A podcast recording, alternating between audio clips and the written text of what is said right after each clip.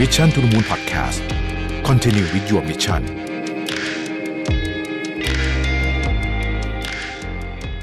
สวัสดีครับ ยินดีต้อนรับเข้าสู่ Mission to the Moon Podcast นะครับ คุณอยู่กับประวิทย์หานุสาหะนะครับ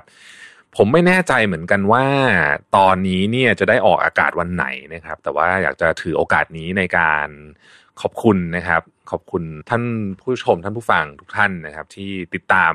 แล้วก็ให้การสนับสนุน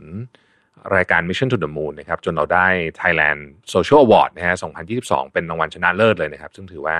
สร้างความภาคภูมิใจให้กับเราและทีมงานและผมเป็นอย่างมากนะครับ เพราะว่าจริงๆรางวัลนี้ก็แข่งกับรายการใหญ่ๆ ทั้งนั้นเลยนะครับ ก็ขอบคุณมากๆนะครับที่ติดตามกันมาตลอดนะฮะแล้วก็หวังว่าเราจะนำหาสาระแล้วก็ความรู้ต่างๆ แรงบันดาลใจมาเล่าทุกท่านฟังได้มากขึ้นใครอยากฟังอะไรก็แนะนำกันมาได้นะฮะเพราะว่าผมเองบางทีเนี่ยนี่บอกตรงนะคือแบบ บางทีหาเรื่องมาพูดทุกวันเนี่ยบางทีก็ก็ต้องก็คิดเยอะเหมือนกันว่าจะเอาเรื่องอะไรมาเล่าให้ท่านผู้ชมท่านผู้ฟังดีนะครับ ก็แนะนำมันเข้ามาได้นะฮะ inbox เข้ามาหรือว่า comment กันเข้ามาใต้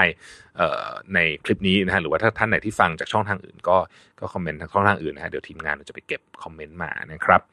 ขอบคุณมากเลยจริงๆนะฮะดีใจมากเลยนี่ยังดีใจไม่หายเลยนะ โอเค วันนี้จะมาชวนคุยนะฮะว่า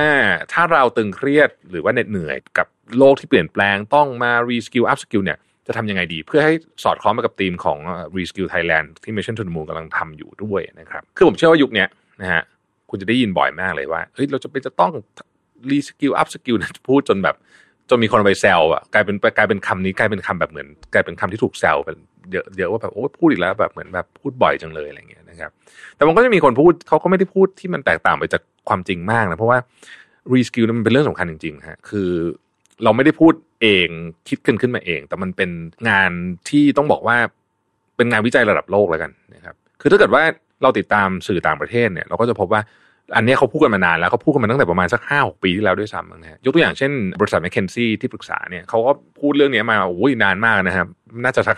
ผมว่าผมอ่าน article แรกนี่น่าจะประมาณห้าหกปีอะก่อนที่จะเริ่มทำพอดแคสต์ Mission to the Moon อีกนะฮะแต่ว่าตอนนี้มันเข้มข้นขึ้นนะเพราะว่าตอนนู้นเนี่ยห้าหกปีที่แล้วเนี่ยเรายังไม่เห็น ถึงความจำเป็นมากนักนะครับ เราก็รู้สึกว่าโอเคเข้าใจเชิงคอนเซ็ปต์แต่ตอนนี้มันเข้มข้น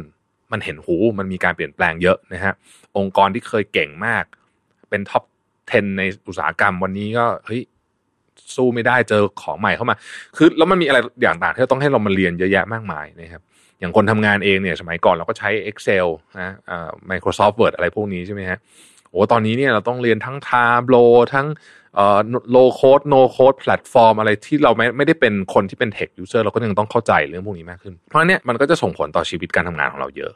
นะครับ คือหน้าที่หรือว่าฟังก์ชันต่างๆ ในในออฟฟิศเนี่ยมันจะเปลี่ยนนะครับผมผมคิดว่าเรากลับมาจุดที่ย่อยที่สุดก่อนสำหรับคนที่ทำงานออฟฟิศเนี่ยนะไอ้จริง ๆ โรงงานก็เหมือนกันจริง ๆเหมือนกันคือ ฟังก์ชันงานหลายอย่างมันจะเปลี่ยน ผมยกตัวอย่างนะครับว่า งานบางอย่างที่มันเคยเคยเป็นงานของเราเนี่ยฮะเช่น งานการตรวจสอบตรวจสอบอะไรก็ได้ ตรวจสอบ budget ตรวจสอบอะไรเงี้ยอีกหน่อย หรือตอนเนี้ยเราจะเริ่มเห็นออโตเมชัน process ของพวกนี้มากขึ้น มันมันจะหายมีงานหายไปนะ คือมันมีการคาดการณ์ว่างานที่อยู่ในออฟฟิศเนี่ยที่แบบเราติดต่อประสานงานอะไรกันพวกนี้เนี่ยนะครับ ระหว่างเราในออฟฟิศกันเองและกับซัพพลายเออร์ข้างนอกเนี่ย หรือแม้แต่กับลูกค้าเนี่ยนะฮะจะหายไป 40%หายไปนี่คือคนนะ คนจะไม่ต้องทำฟังก์ชันเนี่ย40%เลยนะฮะแต่ว่าไม่ได้หมายความว่าจะเอาคนออกไป 40%นะ คือหมายถึงว่า คือเราก็คงจะให้ไปทำฟังก์ชันอื่นอะไรแบบนี้ แต่มันงานพวกนี้มันจะ automate ได้มากขึ้นเรื่อยๆนะครับดังนั้นเนี่ยการ up skill risk คือถึงสำคัญ ให้เราสามารถไปต่อได้ว่างั้นเถอะนะครับ อย่างไรก็ตามเนี่ยก็มีคนจำนวนมากนะครับที่รู้สึกเหนื่อย รู้สึกมันต้องลงทุนลงแรง มันต้องใช้พลังงานต้องอะไรอย่างเงี้ยนะครับ แล้วจะทำยังไงดีให้เหนื่อยน้อยลงหรืออาจจะถอยกันมาอีกนิดนึงว่าเข้าใจตัวเองมากขึ้นนะครับ ดังนั้นเนี่ยเราอยากจะชวนทุกคนมาตั้งคำถามว่า จริง ๆ แล้วเนี่ยเราจะทำยังไงให้การพัฒนาตัวเอง หรือการเลือกจะจะไม่พัฒนาก็ได้เนี่ยนะมีความหมาย หมายถึงว่าถูกต้องตามทิศทางที่เราอยากจะไป เหมาะสมกับเราเองนะครับ และก็ป้องกันสิ่งที่เรากลัวมากก็คือ พลังกายพลังใจที่เหนื่อยล้าไปมากกว่านี้นะครับ หลายคนเนี่ยอยากรีสกิลนะ แต่รู้สึกทำแล้วยิ่งเหมือนอยู่กับที่นะฮะมันมีเหตุผลอะไรบ้าง วันนี้มาชวนคุยกันนะครับ เรามา แบ่งปันข้อมูลกัน แล้วก็ผมก็จะแชร์ประสบการณ์ของตัวเองด้วยนะครับ ข้อแรกคือไม่มีแรงจูงใจ ซึ่งอันนี้ก็เป็นเรื่องสำคัญนะฮะเราอาจจะรู้ดีแหละว่าเราจะต้อง reskill มีความจำเป็นในอาชีพการงานนะครับ แต่เราอาจจะแบบเฉยๆนิ่งๆ ไม่อยากลงมือทำสักทีหนึ่งนะครับ สาเหตุอาจจะเป็นเพราะว่าเรายังตอบตัวเองไม่ได้ว่าเราจะทำไปเพื่ออะไรกันแน่นะครับ เพื่ออะไรกันแน่คือ เราจะ reskill เราจะไปที่ไหนต่อจากนี้พอมันไม่มันไม่รู้มันไม่เห็นภาพมันก็ไม่มีแรงจูงใจนะครับ ซึ่งผมคิดว่าอันนี้เป็นเรื่องที่สำคัญ กระบวนการอันหนึ่งนะฮะที่ผมทำก็คือว่า ผมมาเขียนนะไอ้วงกลมคล้ายๆ กับที่แบบว่าจะหาอาชีพที่ชอบที่ใช่ยังไงอะไรพวกนี้นะผมก็จะมาเขียนนะฮะว่าแบบ โอเค อนาคตเอาไม่ต้องไกลอะสักห้าปีต่อจากนี้นะฮะผมอยากจะมีความเชี่ยวชาญเรื่องอะไรนะฮะผมก็ตอบว่าเอ้ยผมอยากเป็นเอ่อคือผมอยากจะทำ marketing ยุคใหม่ให้ได้นะครับ marketing ยุคใหม่มันก็จะเป็นเรื่องของ performance เรื่องของอะไรพวกนี้เนี่ยนะอันนี้คืออันที่หนึ่งที่อยากทำใช่ไหมเอออันที่สองที่อยากทำก็คือว่าอยากออกแบบ process หรือว่า system ขององค์กรให้มันให้มันเข้ากับยุคดิจิตอลมากขึ้นคำว่าออกแบบในที่นี้คือแน่นอนผมไม่ได้เก่งพอที่จะออกแบบเองทั้งหมดได้แต่ว่าเข้าใจว่าแบบนี้มันดีกว่าแบบนี้ยังไงเลือกได้นะครับ อันที่สามก็คือทำยังไงเราจะเก่งเรื่องคนมากขึ้นนะครับเพราะนี่ผมมีตั้งสามอันเนี่ยนะฮะแล้วก็มาดูว่าอันไหนสำคัญที่สุดสำหรับผมตอนนี้เนี่ยสำคัญสุดตอนนี้เนี่ยคือเรื่องของ marketing ยุคใหม่เนี่ยมันต้องต้องมาก่อนเพราะว่ามันเป็นหัวใจของเรา นะฮะแล้วมันเป็นของที่เปลี่ยนแปลงเยอะ เพราะฉะนั้นผมก็จะเรียนเรื่องนี้ก่อนเลยนะฮะไอ้สองเรื่องนั้นก็เอาไว้ก่อน เอาเรียนเรื่องนี้ก่อนนะฮะพอเรารู้สึกว่าเฮ้ยโอเค เรื่องนี้เราได้แล้วนะครับ เรียนไปถึงจุดหนึ่งปุ๊บได้แล้วฝึกฝนเข้าใจมีได้คุยกับคนนู้นคนนี้มากขึ้นเนี่ยนะฮะเราก็ค่อยต่อไปต่อเรื่องอื่น อันนี้มันก็จะมีแผนนะอย่างที่บอกว่าคุณสมมติคุณอยากจะไปเรียนออนไลน์เนี่ยนะฮะซึ่งทุกวันนี้เราคงหนีเรื่องนี้ไม่ได้เนี่ย ถ้าคุณเปิดเข้าไปใน เว็บอะไรก็ตามอะที่มันมีคอร์สสอนแล้วจะโอ้โหมันมีเยอะมากเลยนะฮะคือถ้าเราไม่มีแผนเนี่ยแล้วเรียนไปสเปซสปาเนี่ยมันจะไม่มันจะหมดกำลังใจนะครับข้อที่สองเนี่ยเราต้องถามตัวเองนิดนึงว่าเราเปิดใจกับความรู้ใหม่หรือเปล่า เพราะว่าอันนี้เป็นเรื่องที่บางทีเราก็มองตัวเองไม่เห็นเหมือนกันนะอาจจะต้องไปถามคนอื่นให้มองกลับเข้ามานะครับบางคนรู้สึกสนุกที่ได้เรียนรู้เรื่องใหม่ ๆ พบเจออะไรใหม่ ๆ นะครับ บางคนไม่ชอบรู้สึกว่าสิ่งที่ตัวเองรู้เนี่ยมันถูกต้องอยู่แล้ว รือบางคนคิดว่าตัวเองแก่เกินเรียนอะไรแบบนี้เป็นต้นนะครับ ซึ่งทั้งหมดเนี่ยมันเป็นเรื่องทัศนคติทั้งสิ้นนะฮะอย่างไรก็ตามเนี่ย ตอนนี้เนี่ยเราอาจจะต้องบังคับตัวเองนิดนึงว่าอาจจะต้องเปิดใจ ต้องเปิดใจกับอะไรเปิดใจที่จะเรียนรู้สิ่งใหม่ และที่สำคัญไม่แพ้กันเลยคือ ต้องเปิดใจด้วยว่าไอ้ของที่เราเคยรู้อยู่เนี่ย มันอาจจะหมดอายุไปแล้วก็ได้นะฮะอันที่สามมีความตรงกันข้ามกันนิดนึงก็คือ ไม่ยอมตกเทรนด์นะครับ พอคือไอ้คำว่าไม่ยอมตกเทรนด์เนี่ย คือ คือมันเป็นอย่างนี้ เราจะแบบเฮ้ยคอร์สนี้ หรือว่าวิชานี้คนเรียนเยอะเฮ้ยเขาบอกดีเอาไปเรียนนะฮะไอคนนั้นก็บอกเฮ้ยอันนี้ดีไปเรียน เราก็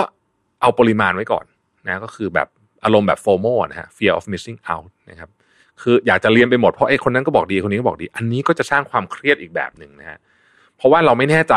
ชัดเจนว่าเราอยากจะเรียนไปเพื่ออะไรอย่างที่ผมบอกนะฮะตอนนี้มันมีสกิลให้เรียนเยอะมากจริงๆปัญหาไม่ใช่ว่า ไม่มีความรู้ให้เรียนปัญหาคือจะเลือกไงให้เหมาะสมที่สุด ซึ่งสำคัญมากนะครับถ้าเราไม่เข้าใจตัวเองซะก่อนว่าเราอยากจะไปที่ไหนเนี่ยนะเราอยากจะเป็นอะไร เราชอบทำอะไร เรามี value อะไร เราอยากจะมีอาชีพการงานแบบไหน เราก็จะเนี่ยมีโอกาสที่จะกลายเป็นอีกอันนึงก็คือเรียนเยอะแยะไปหมดเลยนะฮะแล้วก็ไม่ได้ใช้ ซึ่งก็ไม่ดีนะฮะอย่าลืมนะฮะว่าของพวกนี้เนี่ยเวลาเราไป reskill ไม่ว่าจะเป็นการเรียนหรือว่าการทำอะไรสักอย่างเนี่ยนะฮะไป train มาหรืออะไรมาเนี่ย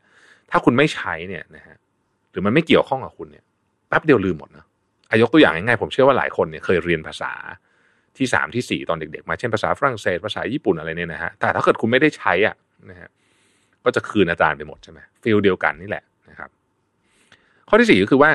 อย่าเปรียบเทียบเยอะ คือเราอยู่ในสังคมที่เราเราจะเห็นคนประสบความสำเร็จ pop up ขึ้นมาอยู่ตลอดเวลานะฮะเก่งไปซะทุกเรื่องก้าวหน้าอย่างรวดเร็วนะฮะซึ่งถ้าเกิดว่าเราเอามันมาใช้เป็นแรงกระตุ้นเอออยากให้เราเรียนรู้นะก็โอเคนะครับแต่ถ้าเกิดว่ามัน มันกลับมาเป็นแรงทิ่มแทงจิตใจหรือว่าสร้างความเครียด คือมันเป็นธรรมชาตินะ เวลาเราเห็นคนก้าวหน้าไปเยอะเราก็จะแบบโอ้ยทำไมเราถึงแบบยังไปไม่ได้ทีวะอะไรเงี้ยนะฮะแล้วเราก็จะรู้สึกว่าเฮ้ยสิ่งที่ทำไปยังไม่ดีพอทำไปเสียเวลาหรือเปล่านะครับทำได้เท่านี้เองเหรอคนอื่นไปไกลกว่าเยอะ ไอ้พวกนี้ก็จะทำให้เรารู้สึกท้อแท้ผิดหวังซ้ำซากแล้วก็ไม่ได้คือมันก็จะวนๆอยู่แบบนี้นะครับ ดังนั้นเนี่ย อย่าให้เรื่องนี้เป็นทุกข์ อย่าให้เรื่องนี้มันเกาะกินจิตใจ อย่าให้เรื่องนี้เป็นการสร้างความเครียดนะครับ ถ้าเรารู้อยู่แล้วว่าเราจำเป็นจะต้องมา reskill up skill เนี่ย ก็มาเรียนรู้ที่จะขจัดความเครียดจากจากการทำพวกนี้ดีกว่านะครับ อันที่หนึ่งนะครับก็คือเปลี่ยนทัศนคติ แล้วก็เปิดใจต่อการเรียนรู้ผมว่านี่สำคัญมาก เราต้องเชื่อว่าการเรียนรู้เกิดขึ้นได้ตลอดเวลา ไม่จำกัดเพศอายุหรือสถานที่ และไม่มีคำว่าแก่เกินเรียน อันที่สองเนี่ย พยายามเลือกวิธีการเรียนรู้ที่เหมาะสมกับเรามากที่สุดนะฮะทุกคนเนี่ยจะมีวิธีการที่ตัวเองถนัดนะครับ เช่น การอ่านการเรียนออนไลน์ การเรียนตัวต่อตัว การลงมือทำอะไรก็แล้วแต่นะครับพอคุณดูกระบวนการเรียนรู้ที่มันเหมาะสมกับตัวคุณมากที่สุดแล้วคุณเลือกอันนั้นเนี่ย ผลมันก็จะดีกว่านะฮะอันที่สามเนี่ยนะครับรู้ให้แน่ๆว่าเราอยากจะ re skill up skill ไปเพื่ออะไรนะฮะไม่ใช่ทำไปตามกระแสนะครับ เพราะว่าอย่างที่บอกนะฮะมันมีอะไรให้เลือกเยอะ ถ้าเราเรียนสิ่งที่เราต้องการ จะเรียนสนใจจะเรียนมีประโยชน์กับเราจริง ๆ มันจะได้ผลและมีประสิทธิภาพนะครับ ข้อที่ 4 คืออย่าตั้งเป้าหมายสูงเกินไปนะฮะอันนี้ก็เป็นเรื่องที่สำคัญเหมือนกันนะครับ ของพวกนี้ค่อยๆเป็น ค่อย ๆ ไปได้นะครับ เอาทีละน้อยๆ ก่อนดีกว่า แต่ว่าให้มันสำเร็จนะฮะข้อที่ 5 ไม่ควรจะกดดันตัวเองมากเกินไปนะครับ ควรแบ่งเวลาพักบ้าง สมองเราไม่ได้ถูกออกแบบมาให้โฟกัสอะไรนานๆ การเรียนเป็นของที่ใช้โฟกัสสูงมากนะฮะดังนั้นเนี่ยถ้าเกิดว่าเรากดดันตัวเองมากเกินไป เช่น ไปลงคอร์สเรียนออนไลน์ที่คอร์สหนึ่งใช้เวลาสมมติ 4 ชั่วโมงต่อสัปดาห์ แต่คุณลงไป3-4คอร์สอย่างเงี้ยนะคุณเจอมันอัดหนักๆไม่ไหวนะครับไม่ไหว ข้อที่ 6 ก็คือว่าไม่ควรจะเปรียบเทียบกับคนอื่นที่เมื่อกี้บอกไปแล้ว เพราะว่าต้นทุนชีวิตนะครับของคนไม่เหมือนกัน และที่สำคัญกว่านั้นก็คือจังหวะเวลาของชีวิตของแต่ละคนก็ไม่เหมือนกันด้วย นะฮะแต่ละคนมีนาฬิกาของตัวเองเนาะเหมือนถ้าเป็นหนังสือเล่มหนึ่งที่ผมชอบมาก คือ เพราะเป็นวัยรุ่นจึงเจ็บปวดเนี่ยก็คือเขาบอกว่าดอกไม้มันมีเวลาที่มันจะบานของมันนะฮะนั่นแหละเหมือนกันนะครับ ข้อที่7นะครับ ควรเริ่มทำจากสิ่งที่เราอยากทำคือเป็นตัวเราจริงอันนี้ย้อนกลับมาที่เรื่องเดิมคือเป็นตัวเราจริงเป็นสิ่งที่เราอยากทำจริง ๆ ไม่ใช่ทำเพราะว่าคนสั่งให้ทำหรือว่าสังคมกดดันนะเพราะว่าไม่งั้นเนี่ยมันก็จะไม่ค่อยมีประโยชน์อะไรนะครับ เรารู้แหละว่าเรื่องพวกนี้สำคัญนะฮะแต่ว่า อย่าทำให้มันเป็นภาระต่อสุขภาพกายและสุขภาพใจมากเกินไปเพราะไม่เช่นนั้นแล้วเนี่ยเราก็จะทำมันได้ไม่ดีอยู่ดีนะครับ ก็ขอให้ทุกคนมีความสุขกับการได้เรียนรู้เรื่องใหม่ๆนะครับเราพบกันใหม่พรุ่งนี้ สวัสดีครับ Mission to the Moon Podcast Continue with your mission